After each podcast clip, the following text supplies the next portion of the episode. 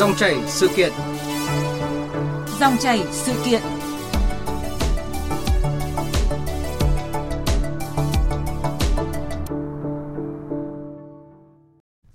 Thưa quý vị và các bạn, Hội đồng Tiền lương Quốc gia chốt thông qua tăng lương tối thiểu vùng là 6% từ ngày 1 tháng 7 năm 2024 và cả năm 2025. Theo đó, mức tăng lương tối thiểu có thể được áp dụng từ ngày 1 tháng 7 năm 2024 ở vùng 1 sẽ là 4 triệu 960.000 đồng một tháng, tăng thêm 280.000 đồng. Vùng 2 ở mức 4 triệu 410.000 đồng một tháng, tăng 250.000 đồng. Vùng 3 là 3 triệu 860.000 đồng một tháng, tăng 220.000 đồng. Và vùng 4, mức lương tối thiểu vùng mới là 3 triệu 450.000 đồng một tháng, tăng 200.000 đồng. Mức tăng này đạt sự đồng thuận tuyệt đối trong hội đồng. Có một điều khiến dư luận quan tâm đó là sau nhiều lần tăng lương tối thiểu vùng, nhưng chất lượng cuộc sống của người lao động vẫn chưa thực sự được tăng lên đáng kể. Cùng với việc tăng lương tối thiểu vùng thì cần triển khai đồng bộ các chính sách như thế nào để nâng chất lượng cuộc sống của người lao động. Đây cũng là nội dung mà dòng chảy sự kiện chiều nay sẽ đề cập với sự tham gia của vị khách mời là ông Lê Đình Hùng, Phó Chủ tịch Liên đoàn Lao động thành phố Hà Nội, thành viên Hội đồng Tiền lương Quốc gia.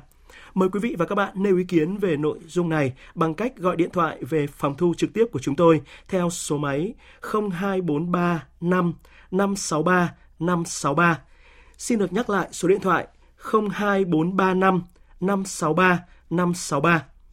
Bây giờ xin mời biên tập viên Thu Hà bắt đầu cuộc trao đổi với vị khách mời. Vâng, xin chào ông Lê Đình Hùng ạ. Cảm ơn ông đã dành thời gian tham gia chương trình hôm nay của chúng tôi ạ. À, xin ờ, chào quý khán giả của VOV ạ. Vâng, thưa ông ạ, về mức tăng lương tối thiểu thì à, Tổng Liên đoàn Lao động Việt Nam trước đó đưa ra cái mức là từ 6,5% đến 7,3%, còn phía chủ sử dụng lao động thì đề xuất mức là từ 4 đến 5%. Vậy ông có thể phân tích rõ hơn con số 6% mà Hội đồng Tiền lương Quốc gia đã chốt thông qua? À, có thể nói là Hội đồng Tiền lương Quốc gia thì với cái trách nhiệm là sẽ tham mưu cho chính phủ và khuyến nghị chính phủ cái mức sống tối thiểu để quyết định để các doanh nghiệp áp dụng trên địa bàn của cả nước. Ờ, như như quý khán giả đã biết là Hội đồng tiền lương quốc gia thì đã họp và thống nhất cái phương án là sẽ tăng lương uh, 6%. Uh, có thể nói lần đầu tiên là Hội đồng tiền lương quốc gia là thống nhất tuyệt đối 16 trên 16 thành viên hội đồng đều thống nhất, tức là có ba bên đại diện chính phủ, đại diện người sử dụng lao động và đại diện ờ, công đoàn cùng với chuyên gia độc lập. Như vậy lần đầu tiên là thống nhất với mức uh, 6%. Dạ. Tuy nhiên thì theo đề xuất của tổng liên đoàn uh, thì mức uh, đề xuất hai mức là 7,3% và 6,5%. Uh, chúng tôi căn cứ trên khảo sát của hàng nghìn doanh nghiệp, hàng, hàng nghìn công nhân lao động, đời sống của họ, thu nhập của họ và đưa ra cái mức đề xuất. Nếu ở mức 7,3% thì tính mới đảm bảo uh, vừa đủ cái bù giá trượt giá cũng như đảm bảo cái mức sống tối thiểu của người lao động bởi vì liên quan là cả người lao động này gia đình họ và con cái của họ và cái mức thứ hai là mức để đề xuất là 6,5% thì vừa đủ cái mức uh, bù trượt giá tức là theo uh, báo cáo của chính phủ thì đến hết tháng 11 thì mức trượt giá của cả nước khoảng gần sấp xỉ 4%. Như dạ. vậy nếu tăng 6,5% thì mới chỉ bù mức này. Tuy nhiên qua phân tích trao đổi thì uh, ba bên đều thống nhất liên quan là thứ nhất là lần đầu tiên ba bên đều thống nhất tuyệt đối là phải tăng lương. Trước đây thì có băn khoăn người sử dụng lao động liên quan là khó khăn không tăng lương. Nhưng lần này thì tất cả người sử dụng lao động rồi bên chính phủ rồi bên uh, tổ chức công đoàn đều thấy là cần thiết phải tăng lương. Thứ hai là uh, thông qua đó thì thấy là cái sự chia sẻ chia sẻ đây cả doanh nghiệp với cả người lao động. Với chúng tôi thì người lao động thì chia sẻ với doanh nghiệp là thực sự khó khăn. Tuy nhiên thì doanh nghiệp cũng phải có trách nhiệm với người lao động bởi vì với người lao động đó là cái vốn quý của doanh nghiệp. Chính vậy nên phải đảm bảo họ phải có có được cuộc sống tức là cái mức sống tối thiểu thì mới đảm bảo được để sản xuất kinh doanh. Và đây là tạo được sự đồng thuận ờ, tuyệt đối của hội đồng. Tuy nhiên cái mức này thì ờ, cũng nói thật là chúng tôi thấy là vẫn chưa thấy thỏa mãn theo cái nhu cầu và cái mong muốn của đông đảo công nhân lao động. Cái mức 6% ờ, này. Dạ Tuy vâng thì đây là sự đồng thuận của hội đồng. Vâng ạ. À, nhưng mà thực ra là khi mà có được cái con số là à, sẽ tăng lương à, tối thiểu vùng thì hàng triệu công nhân lao động trong cả nước cũng đã rất là vui mừng rồi ạ. À, nhưng mà cùng với cái niềm vui này thì cũng còn nhiều lo toan nữa bởi vì thực tế là à, rất nhiều lần tăng lương thì lương chưa tăng, chi phí giá cả tiêu dùng hàng hóa đã lại tăng. Bây giờ thì xin mời ông Lê Đình Hùng và quý thính giả chúng ta sẽ cùng nghe cái phản ánh sau đây ạ. Nhiều công nhân đang làm việc tại khu công nghiệp Đặng Xá, huyện Gia Lâm, thành phố Hà Nội cho biết, những năm gần đây, chính phủ quan tâm tăng lương tối thiểu vùng cho người lao động, nhưng công việc không đều, giảm tăng ca cộng với chi phí sinh hoạt hàng ngày đắt đỏ, khiến cuộc sống của họ vẫn rất khó khăn. Công ty thì ít việc nên hầu như là em không được tăng ca làm thêm gì. Mức lương thì đi lại mới lại tiền ăn hoặc quá ít, không còn ờ, dư dật ra được ờ, để sinh hoạt. Tiền ăn ngày xưa mua có mấy chục nghìn được một bữa bây giờ tiền trăm ấy. Nói chung là lại phải ăn những cái thứ khác vào chứ bây giờ mình tiền mình chỉ có thế thôi làm sao mình ăn như là cái mức mà cũ được. Chia ra ăn thêm những cái thứ khác nó rẻ hơn như em. Lương nó rất là thấp, 4 triệu một tháng.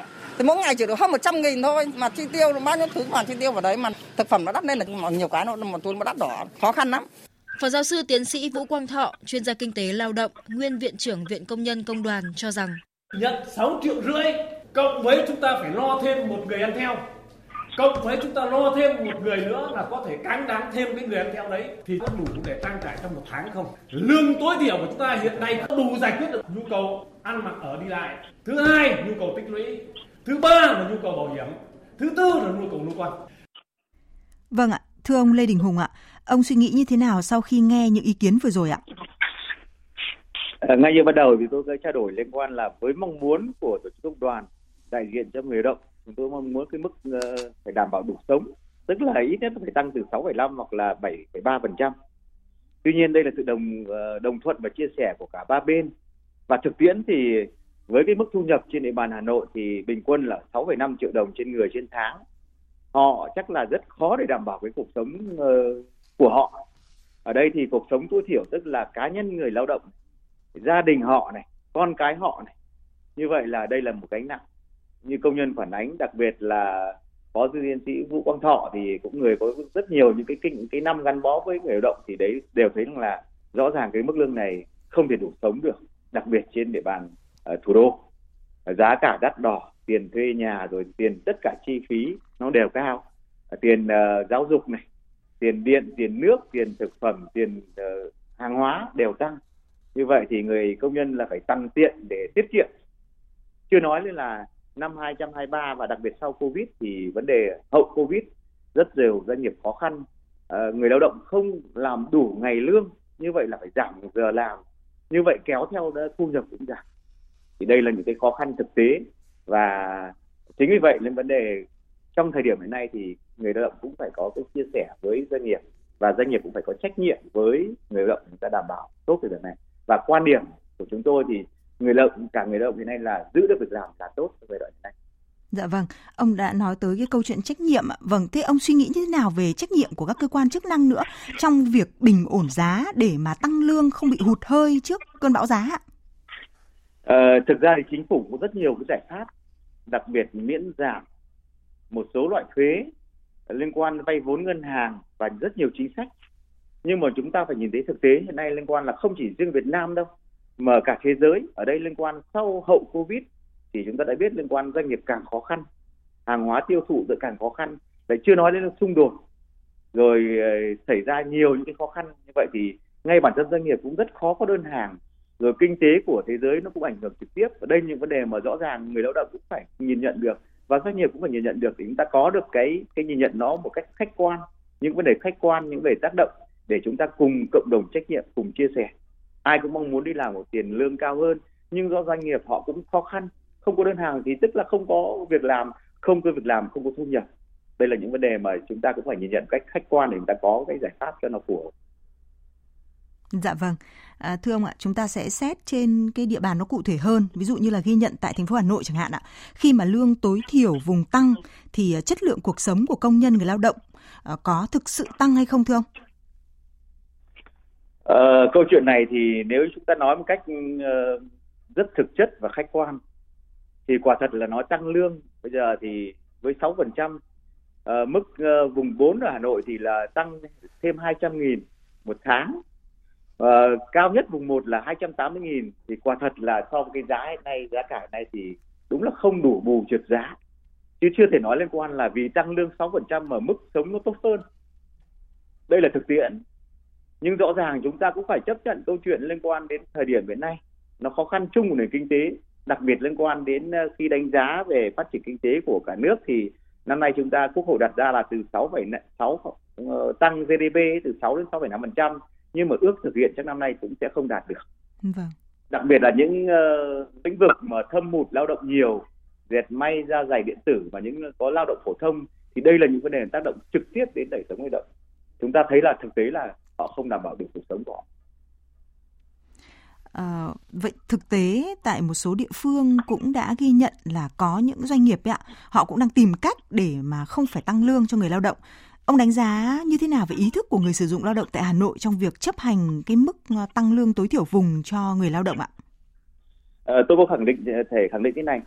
À, Nghị định 38 năm 2022 của chính phủ ý, ngày 12 tháng 6 năm 22 khi mà tăng lương tối thiểu áp dụng từ 1 tháng 7 năm 22 đến uh, ngày 1 tháng 7 năm 2024. Như vậy là 2 năm áp dụng hiện tăng 6%. Uh, có thể nói là qua báo cáo này, khảo sát của trung đoàn những các uh, chính quyền các địa phương thì có thể nói là cơ bản các doanh nghiệp thực hiện rất nghiêm túc nghị định 38 của chính phủ. Vâng. Tuy nhiên thì cũng phải khẳng định rằng ngay cả trên địa bàn Hà Nội và cả nước thì vẫn còn một số doanh nghiệp có tăng nhưng mà lãnh quan họ không tăng đều họ chỉ để điều chỉnh lương cho một bộ phận người lao động có mức uh, lương thấp tức là thấp hơn tối thiểu vùng chứ họ không tăng đều cho các bộ phận khác và chỉ để đóng bảo hiểm xã hội điều này đơn giản chỉ liên quan đến cái cái cái, cái giá sản phẩm trên tiền lương để thực tế không tăng đó lại liên quan là chỉ một bộ phận uh, chứ không phải là tất cả các doanh nghiệp đều không thực hiện có có doanh nghiệp nhưng mà có doanh nghiệp liên quan là chỉ điều chỉnh tăng lương cho những người lao động mà có mức thấp hơn mức lương tối thiểu vùng hoặc là một bộ phận nhỏ. Vâng ạ. Có một cái băn khoăn như thế này nữa là mức lương tối thiểu vùng được thực hiện từ ngày 1 tháng 7 năm 2022. À, tại vùng 1 là 4 triệu 680 nghìn đồng thì chỉ cao hơn một chút so với à, mức bên thuế đưa ra để giảm trừ gia cảnh đối với mỗi người phụ thuộc. À, nên là không đủ để công nhân người lao động thuê nhà rồi nuôi con ăn học ạ.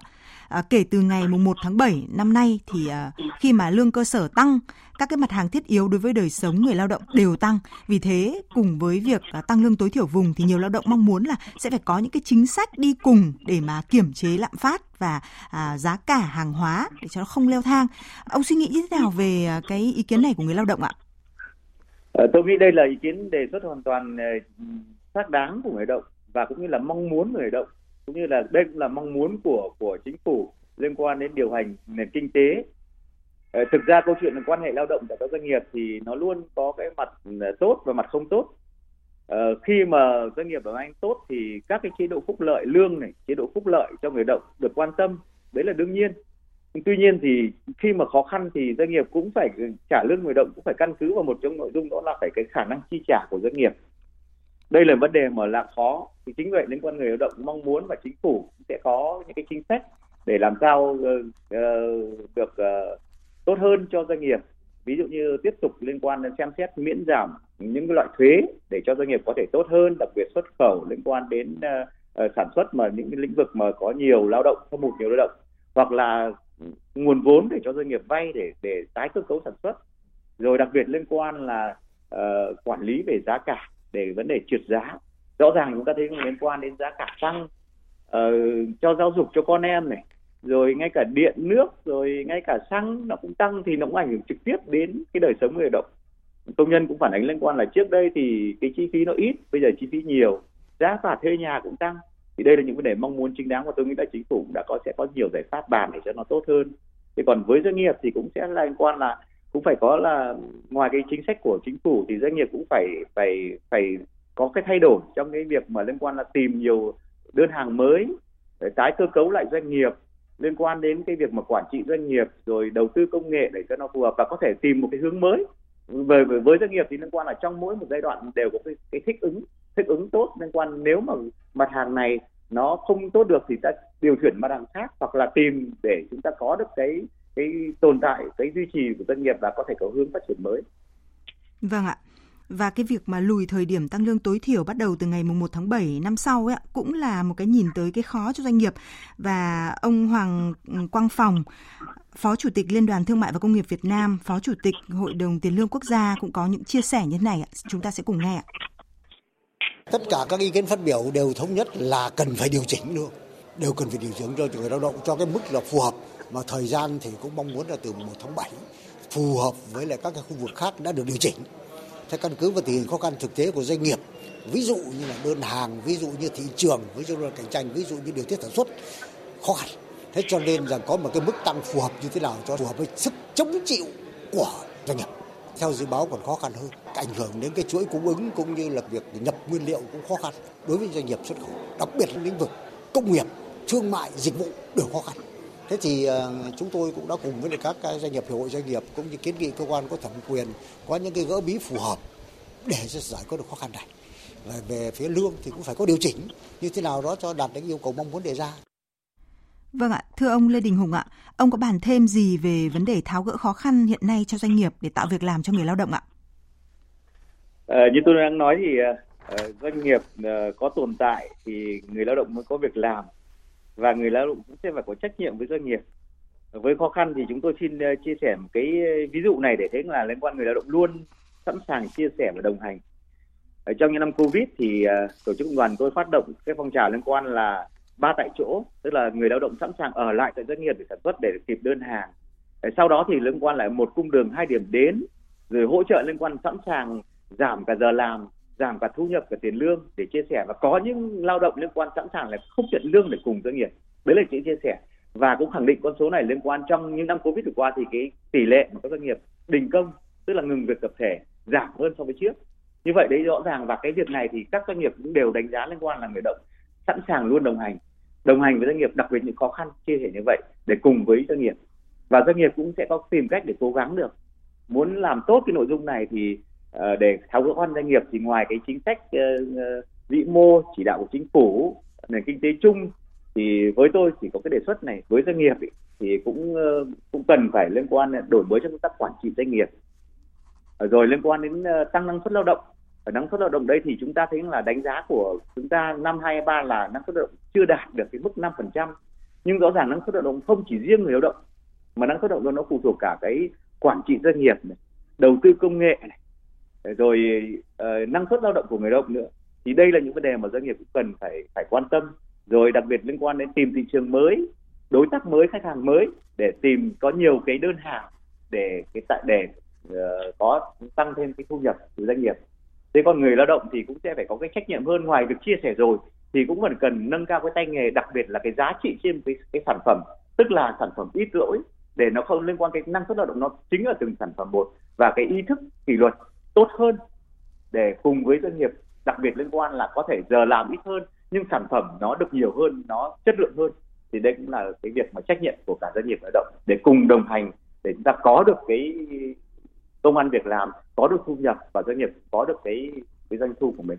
Vâng, ông đã phân tích kỹ về vấn đề quản trị doanh nghiệp rồi tăng năng suất rồi cũng tìm kiếm thêm các khách hàng mới, đối tác mới để à, gỡ khó cho doanh nghiệp, tạo thêm việc làm cho người lao động.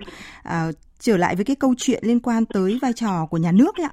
Vậy thì theo ông uh, nên chăng là nhà nước cũng sẽ cần phải có những cái chính sách hỗ trợ với những cái doanh nghiệp gặp khó khăn, uh, những cái doanh nghiệp mà không có nguồn để tăng lương tối thiểu vùng ạ?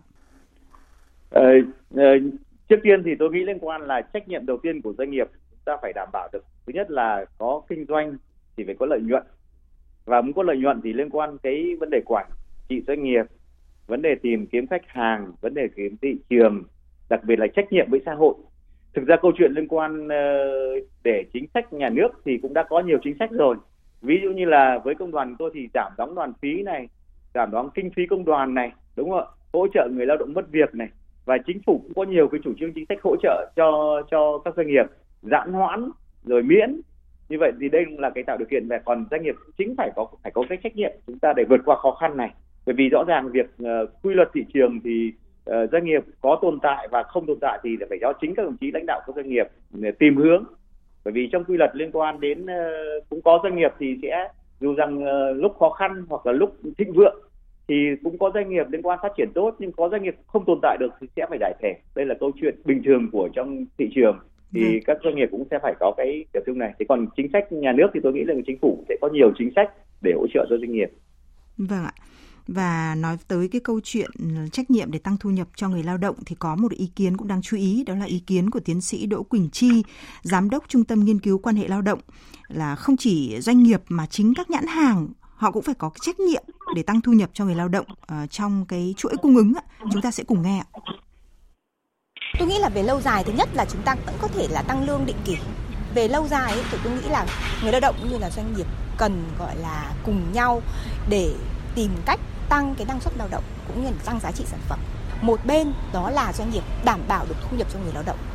Còn lại thì người lao động sẽ nâng cao tay nghề và gắn bó với doanh nghiệp. Việc lao động ổn định và có tay nghề cao nó quan trọng như thế nào đối với các doanh nghiệp sản xuất vô cùng quan trọng luôn nó ảnh hưởng trực tiếp đến sản lượng và lợi nhuận của doanh nghiệp. Cho nên là tôi nghĩ là đây là cái câu chuyện hai bên cùng có lợi. Tuy nhiên phải ngồi lại để đối thoại với nhau. Và tôi cũng nói thêm, đó là trong cái cuộc đối thoại đó phải có một cái đối tác vô cùng quan trọng mà chúng tôi thường xuyên bỏ qua, đó chính là nhãn hàng. Nhãn hàng tuy là họ không phải người chủ trực tiếp của người lao động, nhưng mà trên thế giới bây giờ người ta đã chỉ ra đó là nhãn hàng là những doanh nghiệp đứng đầu cái chuỗi cung ứng toàn cầu, thì họ cũng là người có trách nhiệm đối với tất cả những người lao động làm việc trong cái chuỗi cung ứng đó. Vâng thưa ông Lê Đình Hùng ạ, ông có bình luận gì về kiến nghị của bà Đỗ Quỳnh Chi ạ? À, tôi hoàn toàn nhất trí với tiến sĩ Đỗ Quỳnh Chi nội dung này. Bởi vì rõ ràng hiện nay chúng ta xác định trước đây thì cũng chỉ liên quan đến doanh nghiệp với người lao động. Thế còn chính vấn đề các nhãn hàng cũng cần phải có trách nhiệm ở đấy trách nhiệm tôi nghĩ liên quan không chỉ trách nhiệm doanh nghiệp đâu mà trách nhiệm cả người lao động bởi vì rõ ràng liên quan là cái các cái nhãn hàng được đặt tôi lấy ví dụ liên quan một đơn hàng đặt cho doanh nghiệp theo yêu cầu nhãn hàng này. Người ta chỉ liên quan nhãn hàng đấy liên quan là được uh, tiêu thụ nhiều lợi nhuận tốt. Thế nhưng mà kèm theo đó thì liên quan đến để ra được cái sản phẩm đấy thì họ cũng phải có trách nhiệm và chia sẻ với doanh nghiệp với người lao động. Khó khăn như vậy doanh nghiệp khó khăn như vậy tìm kiếm có thể lợi nhuận không cao nhưng vẫn phải phải nhận đơn hàng đấy để cho người lao động có việc làm. Và người lao động liên quan là xác định là tham gia sản xuất cái nhãn hàng đấy cũng không lợi nhuận cũng không lớn nhưng mà cũng vẫn phải vì công việc vì cuộc sống vẫn phải tham, tham gia thì đây là trách nhiệm của nhãn hàng. Tôi nghĩ là cũng là một yếu tố cần quan tâm. Chưa nói đến bây giờ liên quan đến vấn đề toàn cầu. Nhãn hàng đó không chỉ tiêu thụ trong nước Việt Nam không chỉ Đông Nam Á mà cả thế giới thì cái nhãn hàng đấy cũng phải trách nhiệm đến với cả người lao động của trên toàn thế giới. Đây là một nội dung tôi nghĩ là tiến, ờ, tôi đồng thuận với ý kiến tiến sĩ Đỗ Quỳnh Chi nội dung này. Và mong rằng liên quan cái nhìn nhận nó đa chiều như vậy thì nó sẽ tháo gỡ từng bước tháo gỡ khó khăn và có trách nhiệm hơn ở cả doanh nghiệp cả người lao động và đặc biệt là các cái nhãn hàng Dạ vâng, à, xin trân trọng cảm ơn ông Lê Đình Hùng đã tham gia chương trình hôm nay của chúng tôi ạ. Vâng, xin uh, chào quý vị khán giả VOV. Dạ vâng. À, thưa quý vị, thưa các bạn ạ, vấn đề tăng lương tối thiểu vùng đã được đặt ra nhiều năm nay, nhưng rõ ràng sau rất nhiều nỗ lực cải cách tiền lương thì thực tế cho thấy là người lao động vẫn chưa sống được bằng lương và Quốc hội đã nhiều lần có nghị quyết về vấn đề này. Gần đây nhất là nghị quyết kỳ họp thứ 5 Quốc hội khóa 15 đã giao cho chính phủ báo cáo lộ trình cải cách tiền lương bao gồm khu vực công và khu vực tư tại kỳ họp 6 diễn ra vào tháng 10 năm nay để xem xét lộ trình cân đối nguồn lực và việc điều chỉnh mức tiền lương tối thiểu vùng dựa trên nguyên nguyên tắc đảm bảo mức sống tối thiểu của bản thân, chỉ số lạm phát, phải giải quyết hài hòa mối quan hệ lao động giữa doanh nghiệp và người lao động, bởi tiền lương là thu nhập của người lao động, là chi phí của doanh nghiệp. À, chúng tôi sẽ tiếp tục cập nhật những thông tin về vấn đề này trên sóng của kênh Thời sự VV1. Mời quý vị đón nghe.